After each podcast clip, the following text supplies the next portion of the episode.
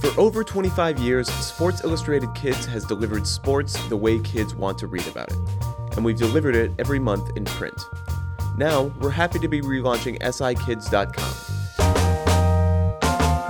The new site was designed to be mobile first to give our audience the content it craves in an easily digestible way. Kids are some of the most passionate sports fans around. We plan to make this site the experience they deserve. Head to sikids.com right now to check it out. Again, that's sikids.com.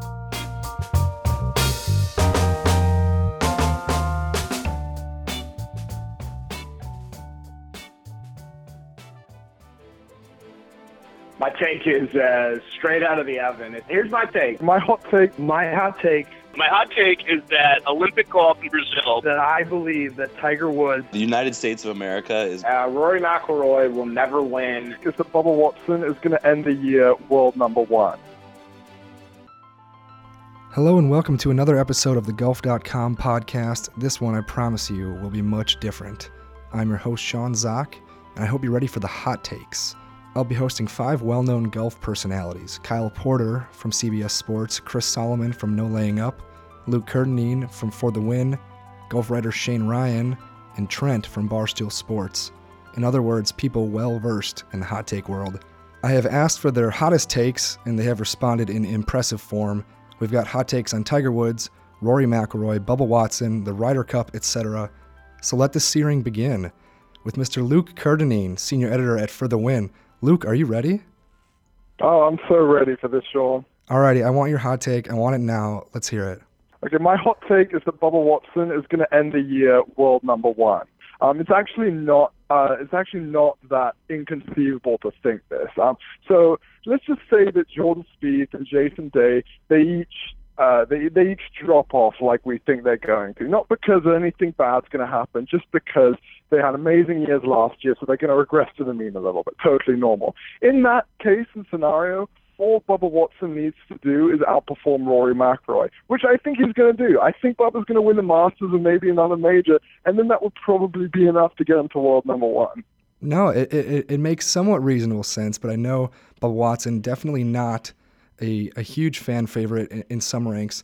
But you said that you, you've broken it down to where you only you only think he needs to outperform against Rory. That's I'm assuming uh, based on the fact that Jordan Spieth and Jason Day just had incredible 2015s. Is that right? Absolutely. So you know, it's it's one of these things where um, things need to fall Bubba Watson's way in order for this to happen. But look, like a lot of people think that Jason Day and Jordan Spieth are going to regress a little bit this year, just because they're tired or they've had such an amazing year last year that it's only natural for them to kind of take a breather this year, um, metaphorically speaking. And if that happens, let's say Jason Day and Jordan Spieth don't win a major, then it just comes down to Bubba versus Rory. And Bubba plays more on the PGA Tour than Rory. Uh, Bubba has won the Masters twice, and Rory obviously hasn't. I mean, it, it, it's it's a very conceivable thing that could happen, even though a lot of non-Bubba fans out there won't really want it to. Now, I think uh, two people you might be overlooking might be Rickie Fowler and Adam Scott, a couple guys who have performed incredibly well and shot up. They're in the top 10 as well. What are your thoughts on those guys? Because, or at least compared to Bubba, he's going to have to outdo them too, right? Yeah, it's true. And those the two, you know, especially Adam Scott, who seems to have found his best form right now. Um, the thing I'd say about that is that um, not only is Bubba Watson so tailor-made for one major, I mean, he's so he. I think he's like a he's like a lock for the Masters this year almost. He's just playing well, and he suits that course so well that um, that counts for a lot. Whereas Rickie, he's an amazing player, obviously, but you don't quite know which major he would win. He could win all of them, or he could be ill-fitted to uh, um, to some of them. And also, um, worth noting that Bubba Watson has a head start on these guys, right? Like he's fourth in the world ranking behind the big three right now, uh, ahead of both Rickie and Adam Scott. So um, he he seems to, he seems to have a bit of a bigger upside right now this year. I'm talking. I'm not talking about long term. This year seems to have a bigger upside when it comes to events like the Masters and when it comes to playing a lot on the PGA Tour. Okay, now I'm going to give you an opportunity to take this hot take and make it incredibly on fire. Tell me what events Bubba wins because he's going to need to to probably win a few. Yeah, he's definitely going to need to win a few. Um, the majors are going to be the the big uh, ones this year. I think he's going to win the Masters, and I think this year is the year that he um, sort of sorts himself out in, the, in one of the three other majors. And uh, you know, he his knock on him this year, uh, in in the past, excuse me, is that he's played well um, and uh, in the Masters, but not really the other majors. I think he's going to write that this year. I think um, he could walk away this year with two majors. I think, um, and I, I wouldn't be surprised to see that second one come at this year's PGA. So he can we we kind of get a Bubba uh, first and last major of the year situation, which I'm sure will make so many golf fans out there so happy. yeah, the Bubba bookend to a season might not be the favorite, but anyways, one last chance to make this incredibly en fuego. Does Bubba Watson then retire like he he jokingly promised he would after having 10 wins and ascending to world number one? I mean, if he's a man of his word, if he's a man of honor, he will get to world number one, as I'm saying, and he'll retire, right? I mean, I'm just quoting him back to him. I mean, this is this is on you, Bubba. You, you've got to hold yourself to your word. I mean, come on. We'll see if he does it. Either way, Luke Kerr-Dineen, you set the bar very high on the Hot Take podcast. Bubba Watson, world number one. That's hot, uh, and and I'm looking forward to whatever uh, whether we can grill you in the future or not, based on if this comes true. Anyways, there you have it from Luke Kerr-Dineen uh, at For the Win. Luke's got a, a reasonably searing taste. I know that he set the bar high, but I also know that we can do better. And in order to do so, we're going to go to Chris Solomon from No Laying Up, the popular Twitter account and website uh, for all of golf fans around the world. Chris, I must say, I prepped for, for your hot take by cooking some pasta last night and stirring the boiling noodles with my bare hands. I've heard your take is Ryder Cup related now. Let me hear it. Uh, the United States of America is going to triumphantly beat uh, the European team at Hazeltine in September. Triumphantly, I appreciate uh, you know the adjective there now, or the adverb rather. Tell me your biggest reason for this. Um, it's more of a gut thing. I've been like afraid to say it actually because I know there's a lot of like pretty smart statistical guys that follow me, like Jake Nichols, who I know writes for Golf.com. I'm afraid to say it in front of him because I'm sure he's got a statistical reason as to why this is not accurate and why it's going to be a lot closer than I think it is. But I think uh, the European success in the Ryder Cup has actually been a bit overblown. Um, what happened in 2014 was kind of predictable. I mean, they, they actually they waxed us pretty good, but um, 20, 2012, 2010 were very close matches. In 2012, the U.S. really dominated them, and then the momentum shifted uh, on Saturday afternoon. But uh, I went to two of the days of that Ryder Cup and saw that a, a dominant team, and I think on home soil we're going to see more of that dominance um, that we saw that we saw in the first couple of days of 2012 and that we saw in 2008 as well. And I'm looking at the, the the guys the Europeans have lined up as of now, and I know there's some good young players that maybe we don't know that well in the U.S., but some of the names that would be in their top 12 right now just do not have me scared at all. And I'm looking at some of the guys we'd have to cut off the U.S. team and I, am thinking Europe is a little bit, probably a little bit jealous of the current situation we're sitting in with the standings. Yeah, definitely. That's going to be the biggest storyline as we move forward. Even through the Olympics, is the Ryder Cup standings, probably even more so than the Olympic golf standings. Can you name names? What, what kind of guys on the the European team, in order to make make this take a little bit more searing? What guys are you not worried about? Uh, I mean, once you get past the top four guys on their side, I'm really, I, I am not worried. I mean, maybe five, I'll, I'll, say five. Once you get past Rory, Justin Rose, Henrik Stenson, Sergio, uh, maybe well, I guess it only is four. I'm sure I'm forgetting somebody within that, but um, and there's a long ways to go between from between now and then. But guys like Thorbjorn Olesen is is current would currently be on the team if it started today. Um, and then he we'd be filling the captain's picks with guys from a field of Victor Dubuisson, who's not been very impressive. Um, I believe Chris Wood would be close to be making the team on on points, so he'd be considered for a captain's pick. Guys like Graham McDowell are not not in the mix yet, or not would not make it on points as of now, and potentially could be picked more on experience. But uh, you you they I think Darren Clarke would have to reach for guys that you know have not been in good form for a couple years now, or take a risk on somebody that's completely inexperienced with the Ryder Cup from a, a, group of guys that hasn't really proved themselves on the big, big stage just yet. I guess I should throw I should throw Danny Willett in that top five guys that I would actually be a little bit afraid of. But aside from that, they they can't send those guys out for every single match and expect them to be at full strength every match. So I think the U.S. is a lot deeper, and I think over three days it's going to be the victorious team. Definitely. Now you mentioned the Europeans there's gonna be a lot of fresh blood on this team, so to say. And, and though they've won in the past, there will be a lot of it's seemingly rookies involved. It is very early. We're in March, but But Darren Clarke just said uh, this earlier this uh, this past weekend that he's to end up maybe maybe uh, ruining some friendships by having to choose guys. So that they're you know with that in mind, there'll probably be a couple rookies taking uh, taking the tee for Team Europe. Now you said triumphantly. I want a number. I want a final standings number. Is it is it 17, 11? Is it 18, 10? Something like that. Oh, see, now you're making me think that I'm not being triumphant enough. I was going to give you 16 and a half, 11 and a half. okay. So, but that's that's what I think the last one was in Europe. I think that's what Europe the final score was. So, um, uh, I, yeah, I'm sticking with that. 16 and a half, 11 and a half. I don't think it'll be that close come Sunday.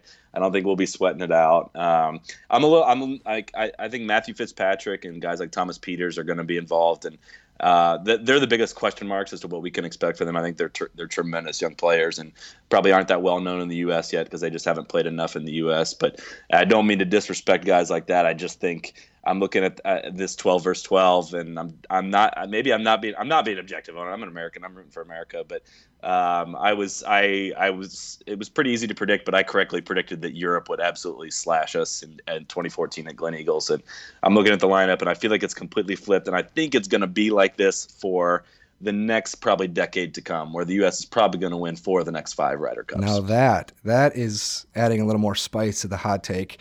Quick before you go, Tell me who we're going to toast to. Who, who's going to be the American that leads? Don't say Jordan Spieth. Oh, you can't ask me and then tell me don't yeah. say somebody. Um, okay, give me I the think, give me the Brooks one. Koepka is going to make a huge impact. I really do. Okay. Uh, I've been a big fan of him. That's no secret to anyone that follows us on Twitter or reads our website. But um, I think I've been really impressed with how fast he's transitioned to the Nike equipment, and I think it's a complete non-factor for him. And I think we're going to see a win out of him this year. And I think once you get him in match play, it's gonna it's gonna really turn. He's going to start really start start turning some heads. Yeah, well, we'll see some match play this weekend at uh, at the WGC match play. That's for sure. We'll see how he fares.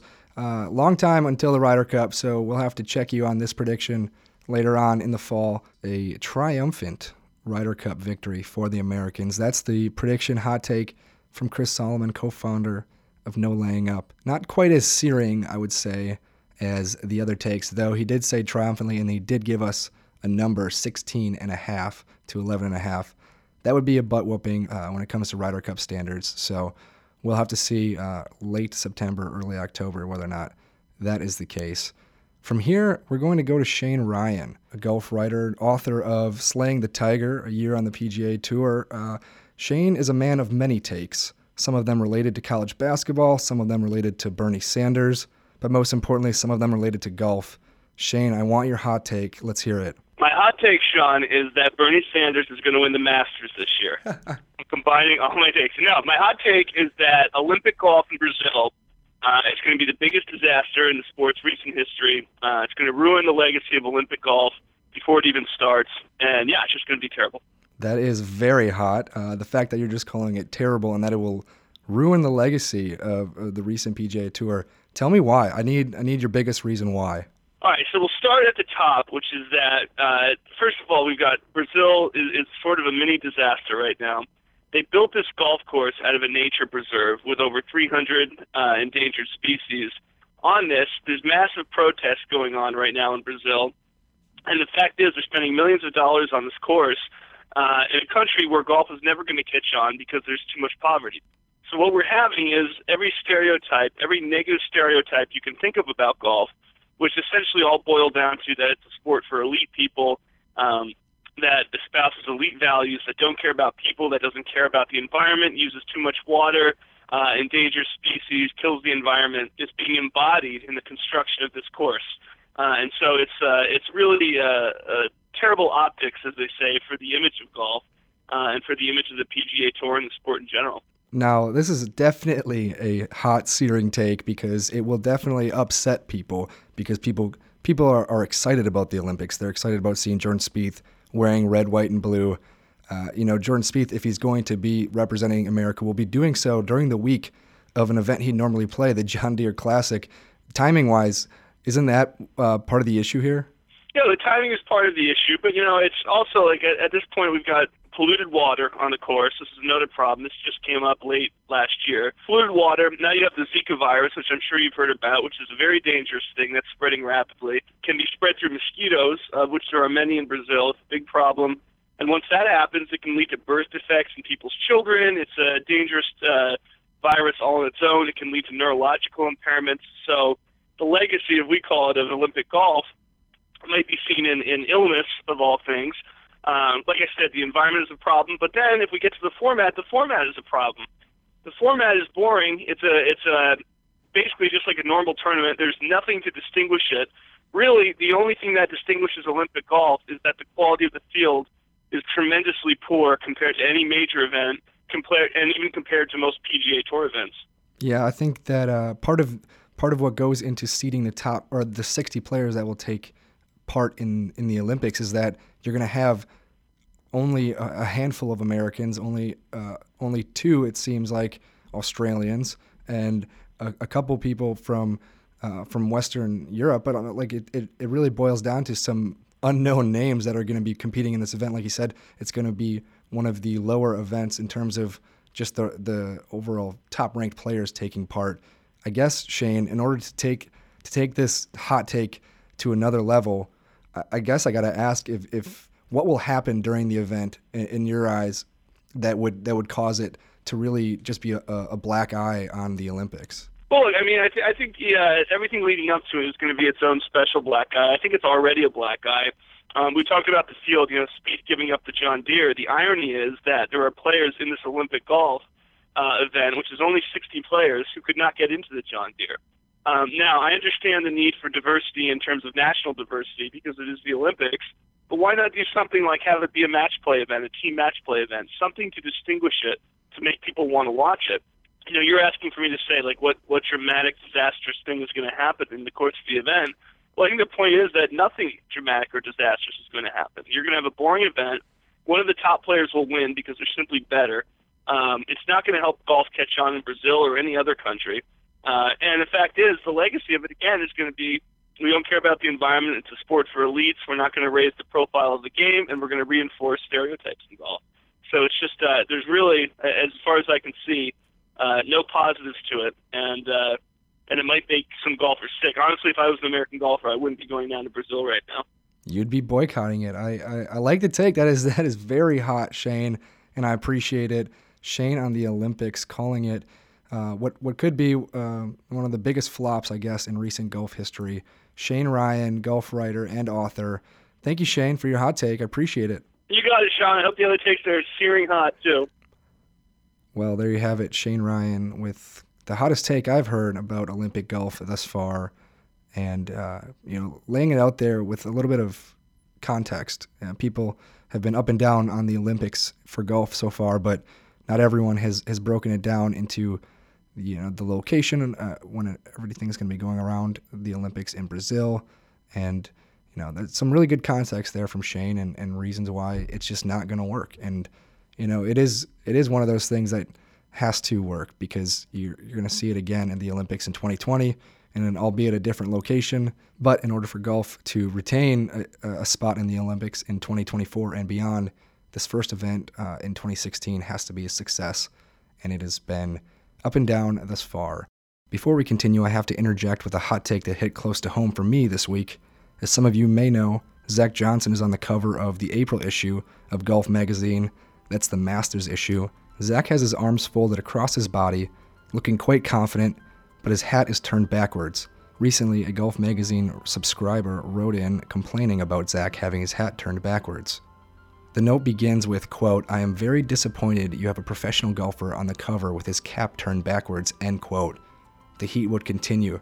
Later on, the note says, quote, This is an insult to the dress code, game, and your magazine. Now that is a searing take, but it gets hotter. Quote, I probably will not renew my subscription, and I will encourage my friends who subscribe not to renew theirs. Now that is something like depths of the volcano, core of the earth, beyond 373 Kelvin, type of temperature take. I uh, I don't really know what to do with that one. It's it's really only a backwards hat on the cover of a magazine. This is one of the hotter takes I've heard in a long time, quite possibly the hottest take of this episode. But we'll see if Trent Ryan from Barstool Sports can outdo it. Trent is probably the biggest golf aficionado at Barstool Sports. Barstool, a brand that definitely loves its hot takes. Trent, I want your take right now. Let's hear it. My hot take is that I believe that Tiger Woods is going to play in the 2016 Masters. I think this is going to be his big return. He hasn't said anything about it, but I think I'm getting the vibe that Tiger Woods is going to play in the 2016 Masters. I like it. I like it. I want some more. Why? What what what have what have you obtained this vibe from? Let me let me start off by saying that I'm a huge Tiger fanboy, self-admitted.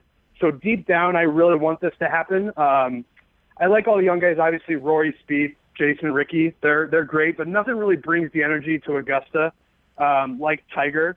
But my fanhood aside, I think about a month ago, a report came out talking about um, basically saying Tiger's on his deathbed. Tiger can't even walk. Tiger can't sit in a car without it reclined all the way back. I just think that that kind of stuff angers him to the point where he might not have been thinking about a return this early. But now that people are saying that are, that are doubting his ability and his healthiness, that I think he's going to push up his return sooner. And I also think that he's healthier than he's letting on. Like when that uh, report came out about he can't walk, whatever, immediately the next day, and even a couple minutes after, like 45 minutes later, his agent said it wasn't true. And then the very next day, he came out with the video of him hitting a nine iron against the screen. So I think that stuff kind of gets to him now that I don't think he likes when people doubt his recovery time. Okay, I like it. Now he came back with a what people might describe as a soft nine iron. Tell me why that nine iron is a is a great nine iron. Did you did you enjoy seeing that? He kind of stuck it a little bit, probably 15 feet.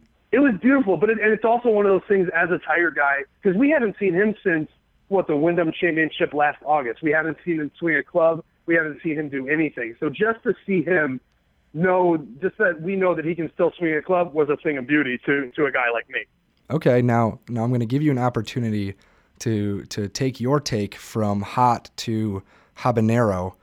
Give me a give me a finish prediction. Does Tiger make the cut? I, w- I want I want I want people to look back and say Trent from Barstool. He knew what he was talking about. I knew this was coming. I knew I was gonna because I knew saying that he was gonna play wasn't gonna be enough, and I agree. Nowadays, we're at a point in Tiger's career because he's not the guy he was in the early 2000s through the 2000s. That's obvious. Everybody knows that. Anybody who's expecting that type of return, especially coming off three back surgeries in his first start, which I'm hoping is the Masters, we're at a point now where um, making the cut is a victory for all of us. With that said, it was only what two years ago, 2013, that he tied tied for fourth, I think. Even though I mean, so we're not that far away from Tiger being good at Augusta. So I'm thinking he could finish pretty well. Especially Rory's been a little off. Spieth has been up and down. There's no favorite heading into this Masters. So I would say I'll say a top ten if he if he commits to the Masters. I like it. I, I like it a lot. That is uh, that has added quite uh, quite a few spices to this hot take, so to say. A top ten finish if he if he does show up. Trent could very well be uh, sitting behind a crystal ball in, in a couple weeks when we actually get down to Augusta ourselves. Trent Ryan from Barstool Sports. That is great. That is uh that is quite hot, and I think I think you're gonna stem up quite a bit of Tiger optimism in uh, optimists like yourself out there. The biggest thing in my favor is that he hasn't said that he's not playing in the Masters. That's really all I'm going off of. Until he says I am playing or I'm not playing, I'm pretty much golden with this take, other than the top 10 part, which I do truly believe in. I love it. We'll see if it happens. Either way, Trent from Barstool, Trent Ryan, thanks a lot uh, for your time and your take. Yeah, man, thanks for having me on. Tiger Tiger Woods. That was Trent Ryan from Barstool Sports, uh, a blogger, golf blogger, uh, among other things at Barstool Sports. Quite the take there uh, regarding Tiger Woods. We'll have to see uh, whether TW comes back uh, in top 10 form like Trent predicted. From Trent, we're going to go to Kyle Porter from CBS Sports, golf writer, with our, our last and final and hopefully hopefully hottest take. I just know you have a sizzling take ready to roll. I'm excited for it. Kyle, what you got? My take is uh, straight out of the oven. It's it's still smoking as we speak. Uh, my here's my take, John. Uh, Rory McIlroy will never win uh, the Masters. He'll never complete the Grand Slam. He'll never get uh, that green jacket at Augusta National. That, my friends, is a hot take. Young 20, 26 year old Rory McIlroy, career in front of him, will never win at Augusta National. I really want to know why. What what's your biggest reason? Well, my biggest reason is something that plagued him recently at the Arnold Palmer Invitational. He's he's in his head, and, and he he admitted that he's in his own head. His, his last five trips to the Masters, he's had at least one nine-hole score of 40 or worse. You can't you can't win at Augusta like that, and that's been something that's plagued him throughout his career. I, I just think as he gets older and and as the pressure of winning uh, that career Grand Slam kind of ramps up, it's just going to become more and more difficult every year. We we think of his career as oh he's going to have 13 or 14 or 15 more chances, but the last eight of those, if he hasn't done it yet, there's going to be so much pressure to do it. I, I just don't know if he's going to be able to get it done. And not only is the competition arguably better than it ever has been, it, it continues to to get younger and it continues to get longer and uh, you know there's always there's always going to be someone like say Bryson DeChambeau this year who's who's the next guy coming up that kind of stuff it, it's never ending so that, that is quite the hot take but hey it's reasonable I guess that would that would put Rory in a spot similar to what Phil Mickelson has been for the past some umpteen years or the past 3 years I guess where he's he's one major a specific major shy I I think I it's tough it's tough to imagine but I mean you you saying the pressure would be the biggest thing. Is there anything else that you that you when you see Rory that you think, hey, maybe maybe it just doesn't add up? Well, I, I don't know. I, I think the fact that uh, it's the first major of the year doesn't necessarily work in his favor. He he feels like somebody who like once he gets on a roll in these big tournaments, like I mean, like he did in 2014, he won he won the British Open, he won uh, British Open, and then the PGA Championship consecutively. Um, and and so he just he just seems like somebody who who kind of gets gets rolling later on in the year, and and and the, just that eight eight month buildup. Um, I, I feel like it works for somebody like a Bubba Watson who just kind of picks out these courses and picks them off and and only plays well at certain courses. But, but, Rory feels like somebody who who really needs to um, have this have this extended uh, stretch of success at big time tournaments, and I, I just don't know if he, I don't know. It just doesn't feel like he is able to get going uh, early on in the year as as much as some other guys. Now you're you're a golf writer and you've been around tour. I can't imagine something that this would be this would be absolutely maddening. I know for golf fans and golf writers alike to have the the coming of age star that Rory McIlroy was in the wake of Tiger Woods' exit not win a green jacket and never experience a Masters Champions dinner and, and all the things that go along with winning the Masters. It's quite the hot take, Kyle. I uh, I guess in order to to make it slightly more searing, how many times around does he win the other three majors and, and not finish Augusta? Yeah, that's a good question. I think he's going to win a, some more PGA championships. Um, he'll never win another U.S. Open. He basically said that the other day. He, he was asked if uh, he was glad that the Masters was the last one of the career slam, and and he basically said, "I'm glad I already have a U.S. Open out of the way because that's not really that's not his thing. I don't think he's ever going to win another U.S. Open. I, I think I th- I'll say he'll get uh, two more PGAs and another British Open. So I'll say he ends his career with seven majors. Seven would be a, quite a dominant golf career. Now, I'm curious, one last thing before you go, in regards to Augusta National, because that is what your hot take surrounds. Rory, Rory recently has made 10 double bogeys in his last 10 stroke play rounds. Is that is that the thing? One of the things that makes you believe that he couldn't do it at Augusta National because you make double bogeys uh, at Bay Hill, those those would probably end up maybe being triple bogeys at Augusta National. It's the kind of course that absolutely punishes, you know, less than less than stellar play. Is is Rory's recent form the kind of thing like maybe his game just isn't clicking and it doesn't quite click all the time? Well, that's that's the thing that that and and he's he's actually talked about this about how you have to be so patient in Augusta, and he has such a difficult time doing that. If he if he would have just if the, and this is easy to say, but he had six double bogeys at, at the Arnold Palmer Invitational if those are pars, he wins the tournament by one.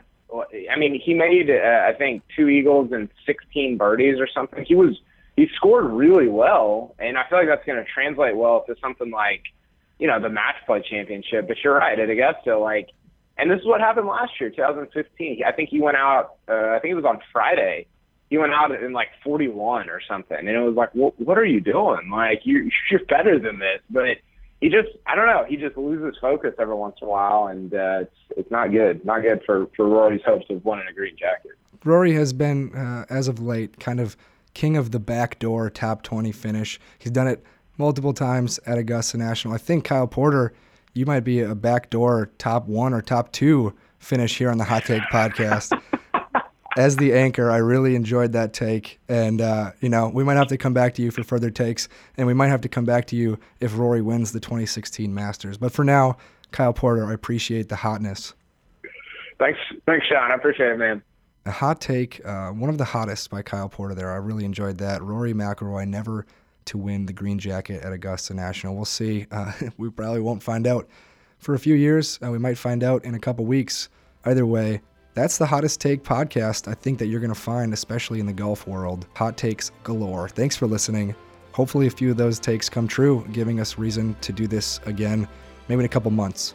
If you haven't already, please subscribe to the golf.com podcast on iTunes, Stitcher, or your podcast app of choice. Next week, we'll be talking all about the Masters and Augusta National. I know you're going to want to tune in for that.